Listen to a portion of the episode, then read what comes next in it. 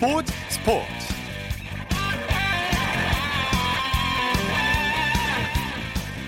여러분 안녕하십니까? 아나운서 이창준입니다. 코로나19로 프로야구 시즌 개막이 늦어졌지만 전 경기를 다 치르기로 했죠. 팀당 144경기를 소화하기 위해서는 일정이 빠듯해서 더블 헤더 등은 불가피한 선택일 수밖에 없을 텐데요. 아, 올 시즌 우천으로 경기가 취소될 경우 이튿날 더블 헤더로 편성하기로 했고요. 더블 헤더 경기는 연장 없이 9이닝으로 펼쳐집니다 어제 비 때문에 LG와 키움의 경기가 취소돼서 오늘 잠실구장에서 더블 헤더가 진행됐는데요. 올 시즌 첫 더블 헤더였고요. LG와 키움은 11년 만에 더블 헤더 경기를 치렀습니다. 올 시즌 첫 더블 헤더 경기 과연 어떻게 됐을까요? 잠시 후에 야구 전문 기자와 자세히 살펴보겠습니다. 토요일 스포츠 플러스 먼저 축구 소식으로 시작합니다. 베스트 11의 손병하 기자입니다. 안녕하십니까? 네, 안녕하세요. 조금 전 부산과 전북의 경기가 끝났죠. 결과 어떻게 됐습니까? 네, 디펜딩 챔피언 전북과 2부 리그에서 올라온 부산의 대결. 전북의 우세가 예상됐지만 경기는 박빙이었습니다. 네. 그래도 승자는 전북이었습니다. 전북 오늘 오후 7시 부산 구덕운동장에서 열린 리그 2라운드에서 후반 추가 시간에 터진 새로운 외국인 선수죠. 벨트비크 선수의 결승골에 힘입어 부산을 2대 1로 꺾었습니다. 네.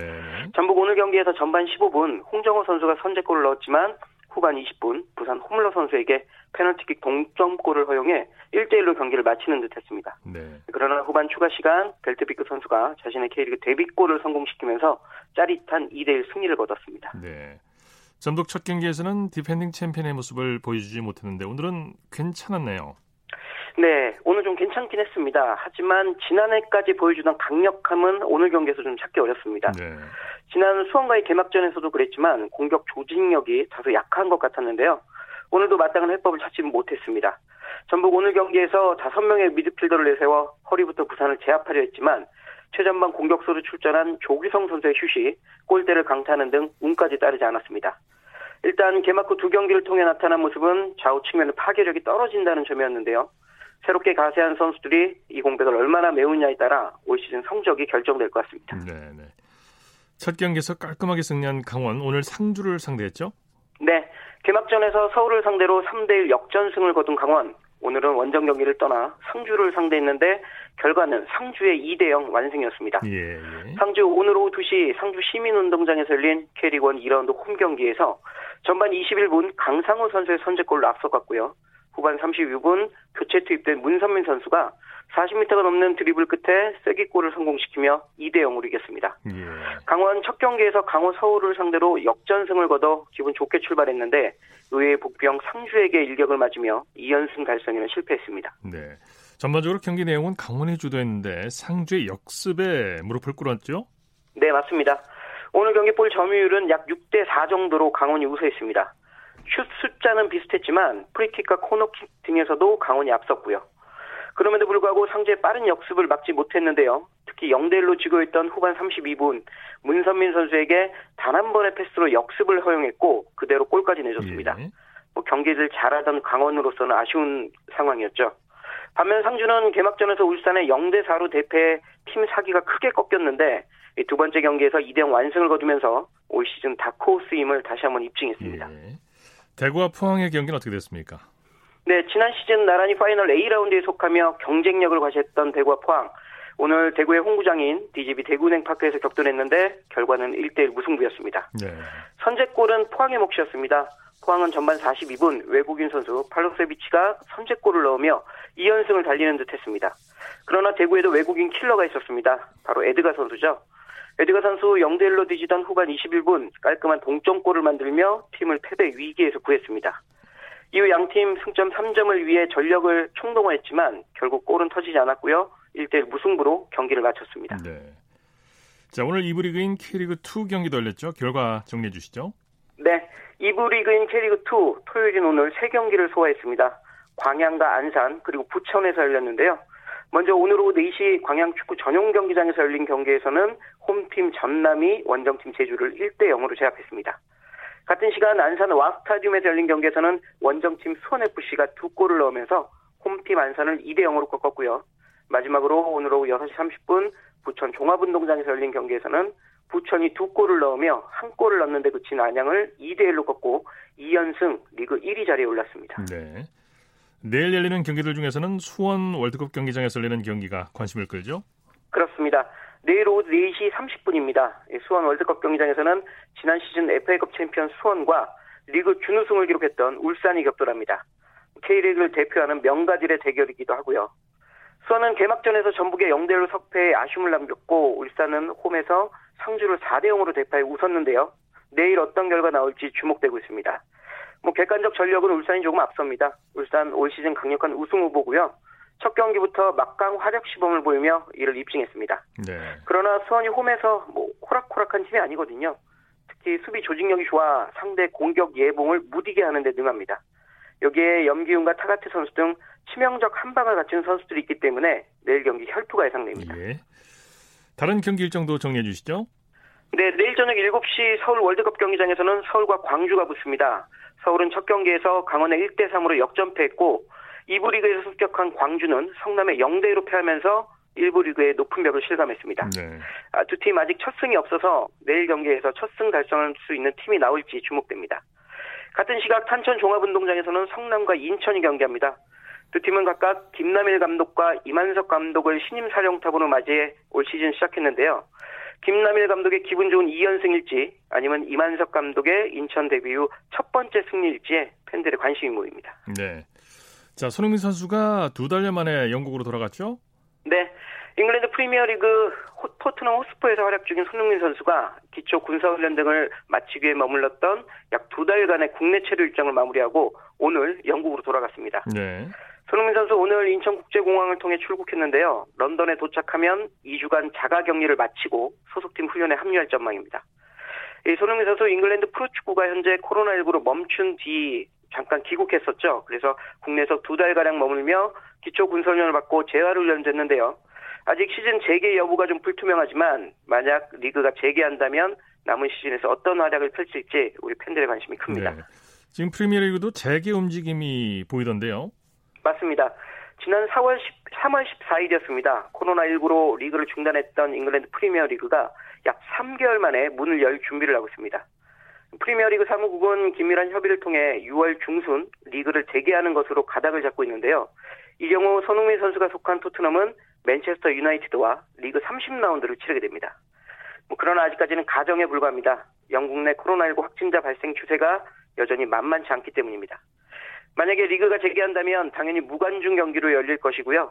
재개 이전 언제라도 코로나19 사태가 다시 악화하면 개막은 또다시 연기 아니면 시즌 전체가 종료하거나 취소될 가능성도 배제할 수는 없습니다. 네, 소식 감사합니다. 네, 고맙습니다. 축구 소식 베스트 11의 손병하 기자와 정리해드렸고요. 보건복지부에서 알려드리는 내용 전해드립니다. 4월 24일부터 5월 6일까지 서울 이태원 지역 유흥업소나 논현동 블랙, 블랙 수면방 등을 방문하신 분들은 외출을 자제하시고 관할 보건소 연락해서 코로나19 검사를 꼭 받으시기 바랍니다.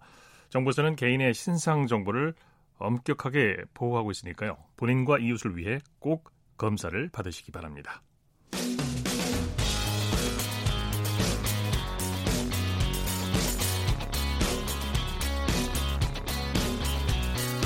따뜻한 비판이 있습니다.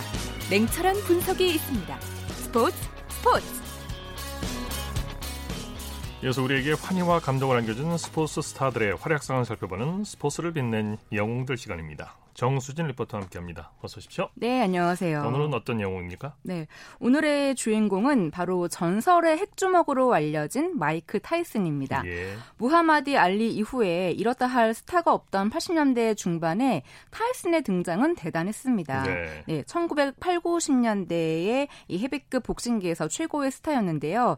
날렵한 움직임으로 상대의 잽을 피하고 빠른 속도로 주먹을 날리면서 프로 데뷔 이후에 무려 37년 7연승, 그중에 19연속 KO승을 했습니다. 네. 특히 강펀치로 거구들을 때려 눕혔기 때문에 핵주먹이라는 별명이 붙은 건데요. 통산 50승 6패를 올리면서 44차례나 KO 를 뺏는 어, 괴력을 발휘했습니다. 네, 오늘 네. 이 시간의 주인공으로 타이슨을 선정한 이유가 있으실 것 같은데요. 네, 바로 얼마 전에 나온 복귀 이야기 때문인데요. 네. 이 소식을 듣고 많은 복싱 팬들이 관심을 보이지 않았을까 싶습니다. 네. 아, 그러면 지난 12일 KBS 9시 뉴스에 나왔던 뉴스컷으로 들어보시죠. 전설의 복서 마이크 타이슨이 돌아왔습니다. 이것이 바로 스치기만 해도 치명타가 되는 핵주먹입니다. 54살의 나이에도 전성기 못지않은 스피드와 파워, 타이슨의 자선 경기 상대로는 홀리필드가 유력하다고 하는데요. 핵이빨 말고 핵주먹의 귀환 기대하겠습니다. 네, 네. 타이슨이 본인의 SNS에 올린 짧은 영상에 전 세계 복싱 팬들이 들썩였습니다. 어, 25초 분량의 짧은 영상이지만 50대 중반의 타이슨이 나이가 무색할 정도로 그 스피드와 파워를 과시한 뒤에 마지막에 내가 돌아왔다라고 외칩니다. 네. 어, 자선 경기로 돈을 모아서 노숙인들을 돕고 싶다면서 복귀를 언급했는데요. 올해로 54살이 됐고 은퇴한 지 15년이 지났지만 링 위에서 어떤 모습을 보여줄지 주목됩니다. 뭐 정말 전성 시절에는 대단했죠. 네. 어, 사실 타이슨의 키가 178cm인데요. 헤비급 선수로는 작은 키고요. 또 팔도 짧은 편입니다. 하지만 그런 단점을 이기고 86년도에 20살에 최연소 헤비급 챔피언이 되면서 핵주먹이라는 별명을 얻게 됐고요. 네. 미국의 링네임은 아이언맨이라고 합니다. 예. 어, 타이슨은 펀치를 맞을 때 그 충격을 줄이려고 목 근육을 단련하는 훈련을 하면서 목 두께를 키웠는데요. 전성기 때 목둘레가 무려 50 32cm 정도였거든요. 그, 예, 그때 모습을 보면 얼굴과 목이 일직선으로 붙어 있는 그렇죠. 듯 예, 그런 네. 모습입니다. 네. 링에서 경기하는 모습도 아주 인상적이었죠. 네, 뭐 링에서 경기할 때 보면 머리를 흔들면서 잽은 피하고 거침없이 파고들면서 펀치를 날리는데 그 위세가 대단했습니다. 네. 아, 그러면 1988년 KBS 9시 뉴스에 나왔던 세계 헤비급 통합 챔피언 경기 장면 함께 해보시겠는데요. 이때 타이슨이 마이클 스핑크스를 어, 91초 만에 KO승을 거두고요. 스핑크스는 이 경기의 패배를 충격으로 바로 은 퇴를 하게 됩니다. 이 예. 당시 예. 뉴스컷 들어보시죠. 네, 받아치는 차에서 덮으시면 작전이로군요. 네, 밀고 들어가는 아, 힘들어요. 네, 쓰러졌습니다. 네. 다운입니다. 처음부터 1회전 공 울리자마자부터 그 경기가 싱겁게 끝날 네, 것 같은데 네. 아, 이건 뭐 일어나기 힘든 힘들 것 네, 같은데요. 1회 두번 다운됐습니다. 아이, 틀렸군요. 네, 얘기 경기가 끝났습니다. 네. 네. 완전 의식을 잃었습니다. 타이스는 91초 동안에 주먹을 수, 23번 휘둘러서 8번 산, 상대방에게 적중시켰기 때문에 상대방을 한 번 때릴 때 우리나라 돈으로 약 25억 원을 받은 셈이고 매 초당 계산해보면 1초에 1억 7천만 원을 받은 셈이 됩니다. 미국이니까 있을 수 있는 경기인 것 같습니다. 네, 재밌네요. 네. 1초에 1억 7천만 원. 아, 대단하죠. 네. 네. 정말 강렬한 모습으로 복싱계의 전설이 됐는데요.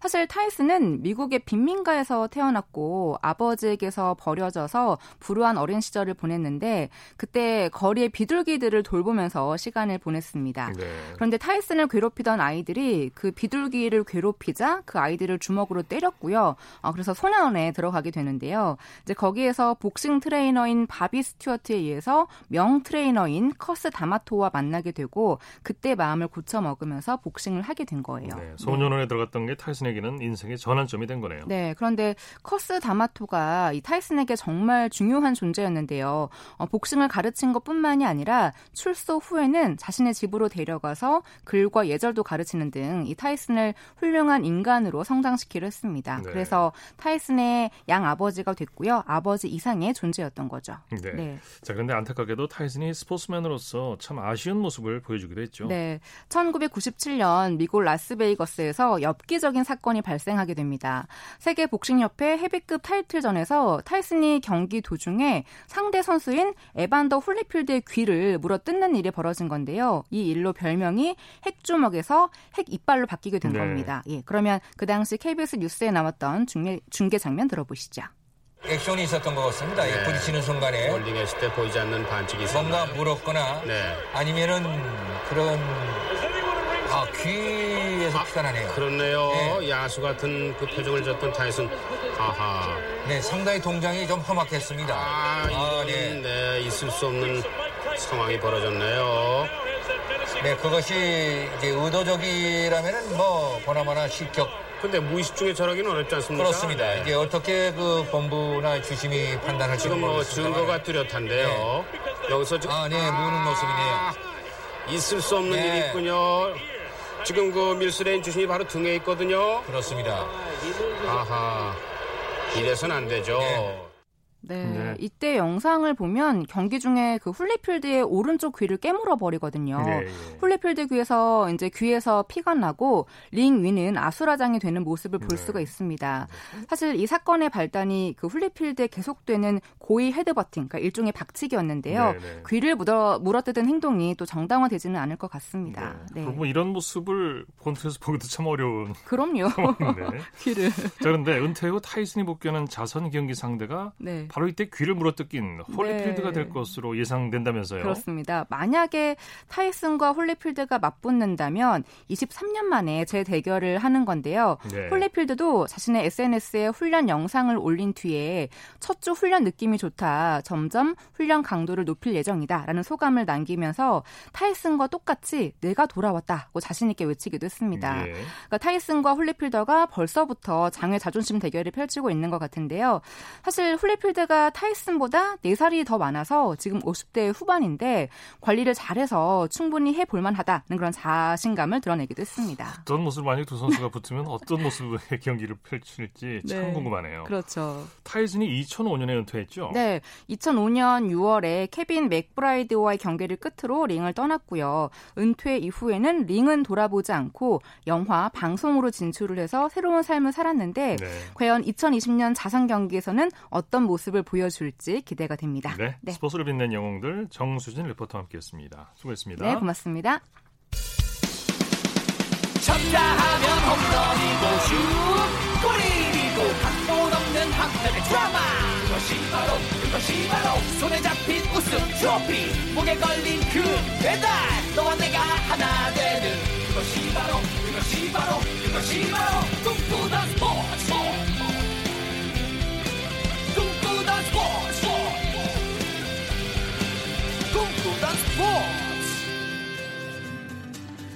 이어서 프로야구 프로야구 소식 살펴보겠습니다. 스포츠서울의 윤세호 기자입니다. 안녕하세요. 네, 안녕하세요. 먼저 잠실구장으로 가보죠. LG와 키움이 오늘 더블 헤더를 했는데 제1경기에서는 LG가 완승을 거뒀죠. 네, 무려 11년 만에 더블 헤더를 치른 LG인데요. 잠실구장에서 열린 키움과 더블 헤더 1차전에서 LG가 3대 1로 승리했습니다. 예. LG 선발 켈리 선수의 눈부신 피칭이 돋보였어요. 그렇습니다. 지난 10일 올 시즌 첫 등판에서는 좀 켈리 선수가 고전을 했었는데 오늘은 6이닝 무실점으로 자기 역할을 다했습니다. 네. 어, 지난 경기에서는 좀 제구가 가운데 몰리면서 안 좋았는데 어, 오늘은 제구가 날카롭게 형성되면서 시즌 첫 승을 올렸습니다. 네. 오늘 수훈 선수는 공수에서 맹활약한 정주현 선수라고 할 수 있겠죠? 그렇습니다. 더블헤더 1차전의 주인공은 정주현 선수라고 해도 과언이 아닐 것 같습니다. 네. 어, 정주현 선수가 6회 초 수비에서 이정우 선수와 이지영 선수의 적시타를 잡아내면서 어, 2점을 막아냈어요. 그런 다음에 또 6회 말에는 선수타자로 나와서 솔로포를 터뜨렸습니다. 그야말로 네. 공수 맹활약을 펼친 오늘 정주현 선수였습니다. 네.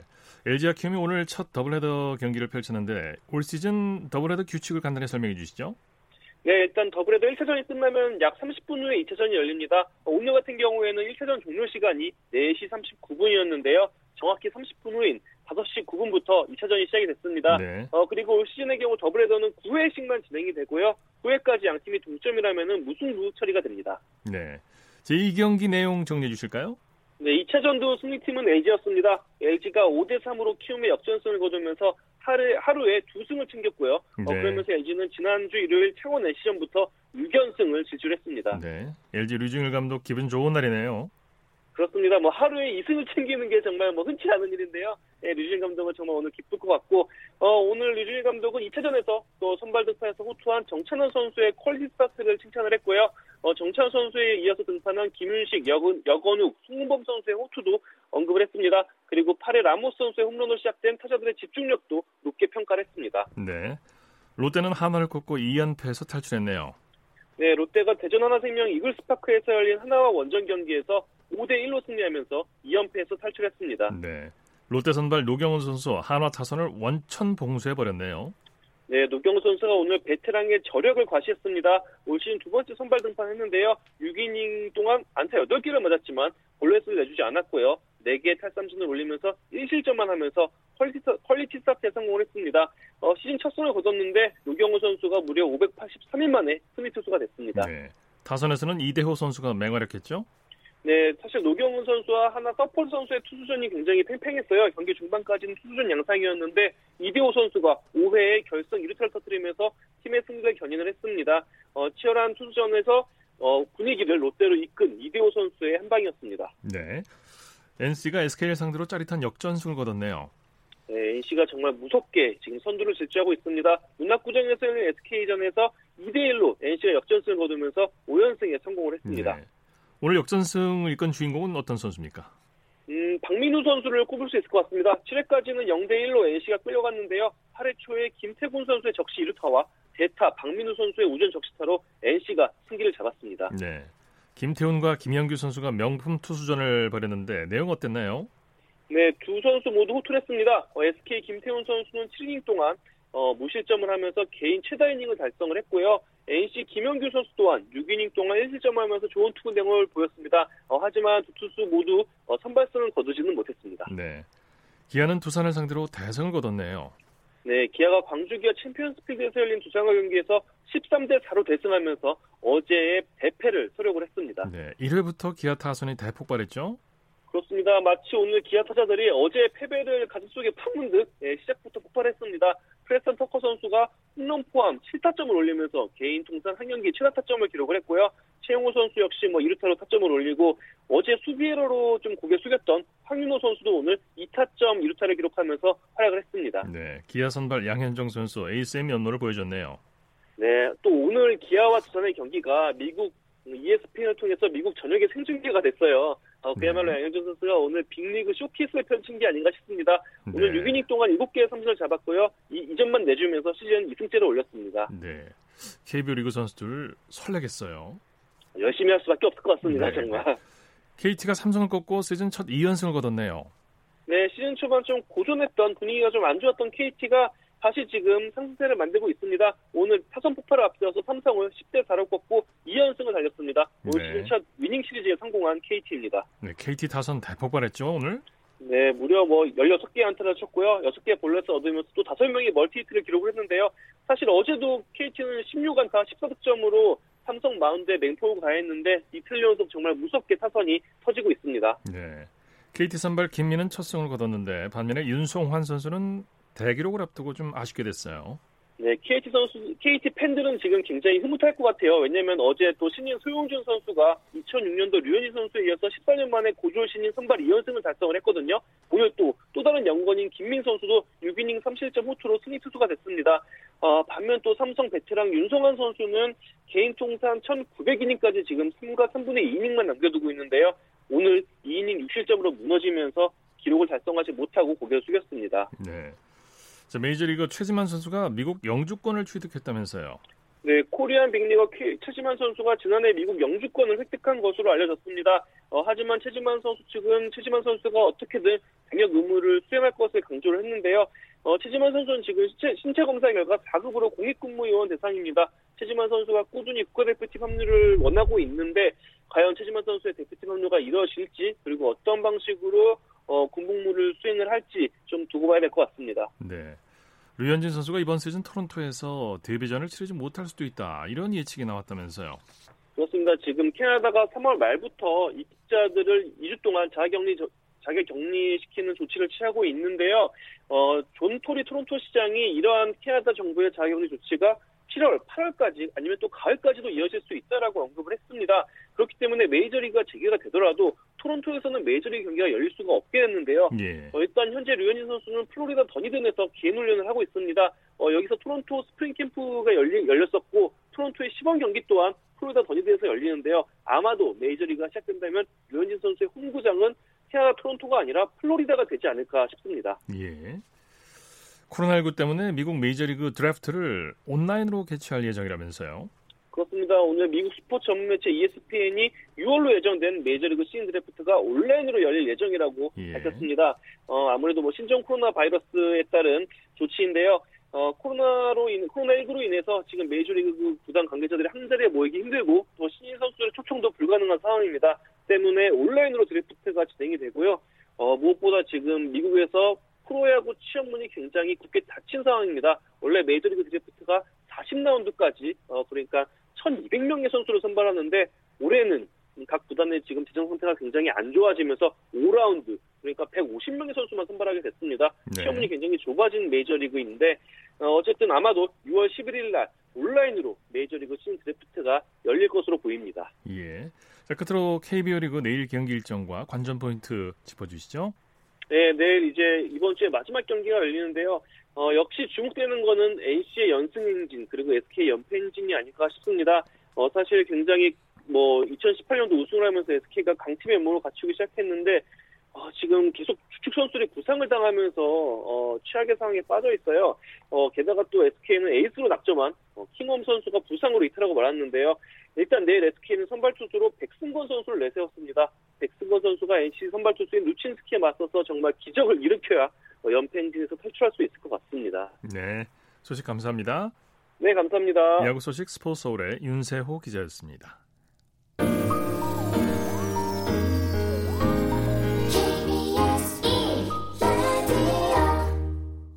이어서 한 주간의 해외 스포츠 소식 정리합니다. 월드스포츠 연합뉴스 영문뉴스부의 유지호 기자입니다. 안녕하십니까? 네, 안녕하세요. 네, IOC가 도쿄올림픽이 1년 연기되면서 추가로 비용을 부담할 예정이라고 밝혔다면서요? 네, 토마스 바흐 IOC 위원장이 목요일 집행위원회를 마친 뒤 IOC가 부담해야 할 액수를 처음으로 공개했습니다. 바로 8억 달러, 우리 돈 약 9천 8천 어, 823억 원을 더 낼 것으로 예상한다고 말했는데요. IOC는 8억 달러 중에 6억 5천만 달러를 도쿄올림픽 대회 운영비로 충당하고 나머지 1억 5천만 달러는 올림픽 연기로 심각한 재정난에 직면한 각 종목별 국제연맹과 각 나라별 올림픽위원회에 지원할 예정입니다. 네. 이 액수에는 도쿄올림픽 연기로 도쿄올림픽 조직위원회와 일본 정부가 지불해야 하는 추가 비용은 포함되지 않았고요. 일본 경제 전문가들은 이미 올림픽 추가 비용이 3조 원에서 최대 7조 원에 이를 것으로 추산하고 있습니다. 예. 어, 이에 일본 언론은 IOC가 도쿄 조직위와의 추가 비용 분담률을 언급하지 않았다면서 바우 위원장의 이날 예상 비용 발표는 일본의 더큰 부담을 강요할 게 분명해졌다고 전망했습니다. 네. 도쿄올림픽 조직위원회가 대회 연기로 인해서 추가 경비 절감의 고민이 큰데 성화 봉송을 재검토한다고 하죠? 네, 일본 언론이 지난 수요일 도쿄 조직위가 성화 봉송, 봉송 기간 단축과 규모 축소를 협의 중이라고 전했는데요. 올림픽 1년 연기로 파생되는 추가 경비를 줄이고 코로나19의 확산도 막겠다는 취지입니다. 그리스 올림피아에서 체화돼서 일본으로 옮긴 성화를 3월 26일부터 어, 원래 올림픽 개막일은 7월 24일까지 121일간 봉송할 예정이었는데요. 어, 대회 연기 후 봉송 일정도 당연히 중단이 됐고요. 또 도쿄 조직위는 이 기간을 크게 줄이고자 여러 루트에서 성화를 봉송하는 방안도 고려 중입니다. 예, 예. 코로나19로 모든 일정을 중단했던 세계 육상연맹이 국제대회 8월 재개를 목표로 정했다고요? 네, 세계육상연맹이 지난 수요일 2020년 국제대회 일정표를 발표했는데요. 다이아몬드 리그와 컨티넨탈 투어 골드 일정을 8월에서 10월에 압축해서 시행하는 일정입니다. 어, 또 대회 기간 때문에 취소한 대회도 몇 개가 있었는데요. 8월 12일 핀란드 투르쿠에서 열리는 컨티넨탈 투어를 올 첫 국제대회로 잡았습니다. 올해는 10월 17일 중국 다이아몬드 리그까지 총 18차례 세계육상연맹 주간 국제대회가 열릴 예정인데요. 네. 한편 영국의 런던과 스위스 취리히 대회는 아예 취소가 됐습니다. 네. 또 올해는 훈련이나 이동 등의 선수별 개인차가 크다고 판단돼서 랭킹 포인트로 선수 순위를 정하는 방식은 사용하지 않기로 했습니다. 네. 9월을 열릴 예정인 올해 프랑스 오픈 테니스 대회가 무관중 경기로 열릴 가능성이 제기됐네요. 네, 프랑스 테니스협회 베르나르 주디첼리 회장이 어, 지난 10일 프랑스 매체와 인터뷰에서 이같이 말했는데요. 프랑스 오픈은 원래 올해 5월 개최, 개최될 예정이었는데 코로나19 확산 우려로 9월 20일로 일단 미뤄진 상태입니다. 예. 올해 4개의 테니스 메이저 대회 가운데 1월에 호주 오픈만 정상적으로 끝났고요. 5월 프랑스 오픈이 9월로 연기됐고 6월 윈블던은 아예 취소가 됐습니다. 또 8월 말 개막 예정인 US 오픈은 현재까지는 일정에는 변화가 없지만 11월로 미뤄지거나 개최 장소가 바뀔 수 있다는 예상도 나오고 있는데요. 또 주디첼리 회장은 프랑스 오픈도 일주일 더 늦추게, 늦추게 될 수 있다고도 했습니다. 네. 다가오는 국제 봅슬레이 시즌 때 여자 싱글 종목을 볼 수 있게 됐군요. 네, 그렇습니다. 국제 봅슬레이 스켈레톤 연맹 IBSF가 2020-2021 시즌 때 여자의 모노 봅슬레이 종목을 추가할 것이라고 했는데요. 집행위원회가 최근 온라인 회의를 통해서 이 코로나19 사태에도 불구하고 정상적으로 다음 시즌을 준비하고 있으며 여러 시나리오를 살피고 있다고 했습니다. 네. 또 IOC와 함께 성평등을 위한 노력으로 2022년 베이징 동계올림픽에서 여자의 모노 봅슬레이를 정식 종목으로 처음 채택했고요. 또 올해 처음으로 월드컵과 유럽컵, 또 아메리카컵 경기를 어, 여자 종목을 개최할 예정입니다. 예. 올림픽에서는 남자 종목과 여자 종목 간의 수적 균형을 맞추려는 노력이 최근 몇 년간 이어지고 있고요. 또 올해 첫 봅슬레이 월드컵은 11월 27일부터 29일까지 라트비아의 시골다에서 열릴 예정입니다. 네, 소식 고맙습니다. 네, 감사합니다. 월드스포츠 연합뉴스 영문뉴스부의 유지호 기자였고요. 이어서 우리나라 스포츠 각 종목의 발전 과정을 살펴보는 스포츠 기록실 시간입니다. 라디오 한국 스포츠 100년사 중에서 한국 스포츠의 창립기를 살펴보고 있는데요. 스포츠 평론가 신명철 씨와 함께합니다. 안녕하십니까? 네, 안녕하십니까? 네. 1936년 베를린 올림픽 대표 선수 선발 과정에서 일본인들이 조선인들을 일본 대표로 뽑는데 아주 인색했다면서요. 네, 단체 경기의 경우 당시에는 우승팀을 중심으로 다른 팀의 우수 선수를 보강하는 것이 원칙이었는데요. 이런 원칙은 철저히 우리나라 우리 선수들에 대해서는 철저히 무시됐습니다. 네. 올림픽 농구 대표팀 최종 선발전 우승팀인 연희 전문 음, 오늘날의 연세대학교지 않습니까? 네. 연희 전문에서 이성구, 장이진, 여문현 등세 명이 뽑혔는데 그래도 많이 좀 뽑힌 편입니다. 근데 그 까닭은 일본 체육협회 전무이사이자 일본 농구협회 상무이사인 이상백이란 분이 강력하게 밀었기 때문입니다. 네네. 이상백은 베를린 올림픽 일본 대표 선수단 총무, 올림픽 베를린 올림픽 농구 국제 심판으로 참가한 인물인데요. 네. 일본 체육계의 영향력이 꽤 컸습니다. 이 이상백이라는 분에 대해서는 이 인물에 대해서는 앞으로 몇 차례 더 소개할 기회가 아마 있을 겁니다. 네네. 축구의 경우에 축구 팬들이 이제 원로 축구 팬들이 잘 아시는 네네. 김용식 선생 딱 한 명만 일본 대표팀에 뽑혔다면서요. 네, 이 김용식 선생은 뭐 축구 좋아하시는 분들 다 아는 아주 우리 네. 축구계의 대원로시지 않습니까? 네. 네, 조선 축구협회가 보낸 경성 축구단은 1935년 6월에 열린 베를린 올림픽 파견 선수 선발전을 겸한 제1회 전일본 축구 선수권 대회에서 우승을 차지한 데 이어서 그해 10월에 벌어진 제8회 메이지 신궁 경기대 일반부에서도 패권을 차지했습니다. 경성 축구단은 말하자면 말 그대로 당시 최강팀이었거든요. 네. 그런데 김용식 선생 딱 한 분만 조선을 대표로 뽑혔을 뿐입니다. 네. 아예 그냥 딱 한 명입니다, 한 명. 네. 그렇지만 김용식 선생은 워낙 경기력이 뛰어나셨기 때문에 일본이 3대2로 이긴 스웨덴과 1회전, 그리고 0대8로 크게 진 이탈리아 8강전에서 모두 주전으로 뛰셨는데요. 이탈리아는 이 베를린 올림픽 우승국입니다. 네. 네. 마라톤에서는 이제 베를린 올림픽 동메달리스트 남승용 선생이 올림픽에 나가지 못할 뻔했다고 하죠.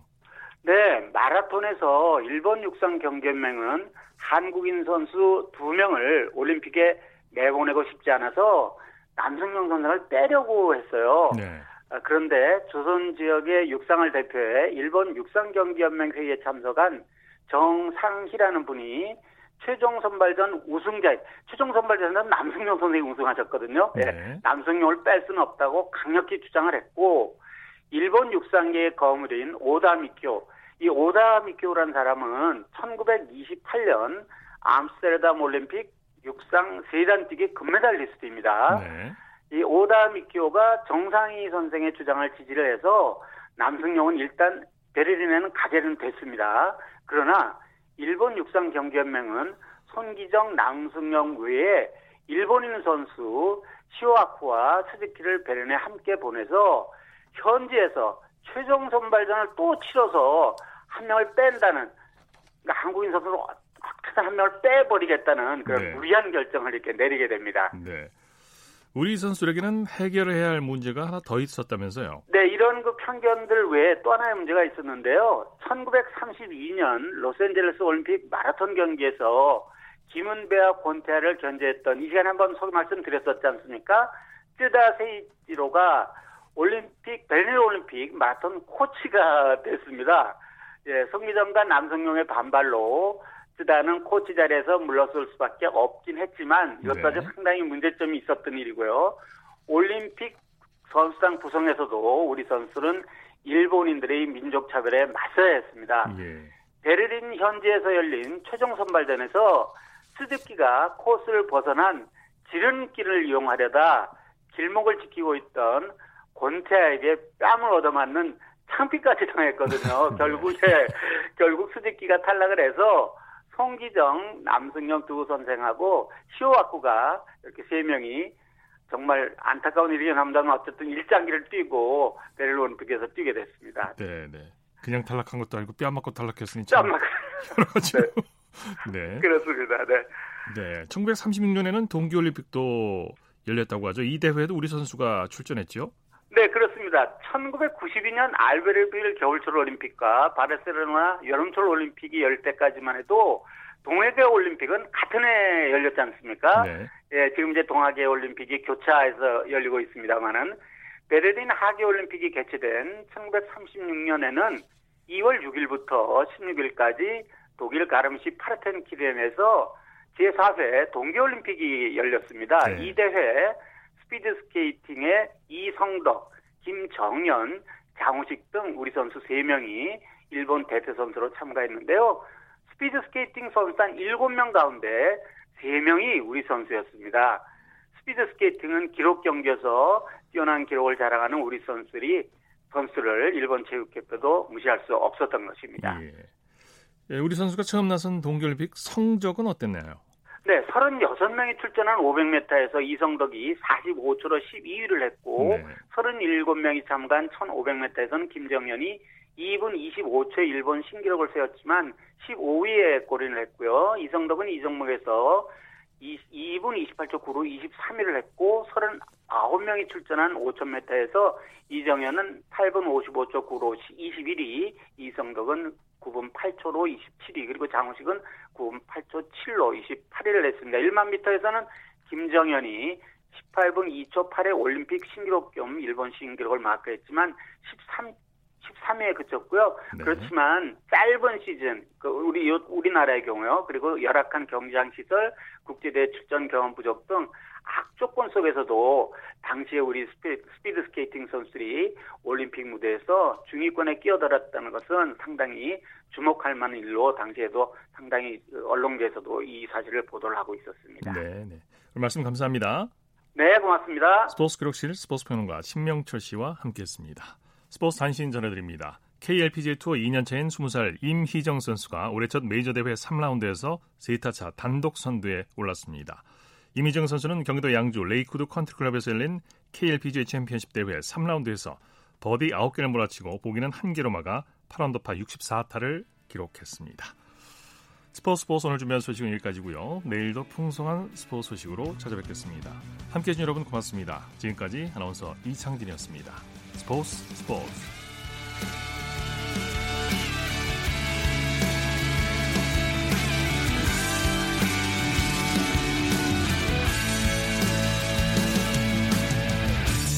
As the sun goes down in front of me, reminds me where I was.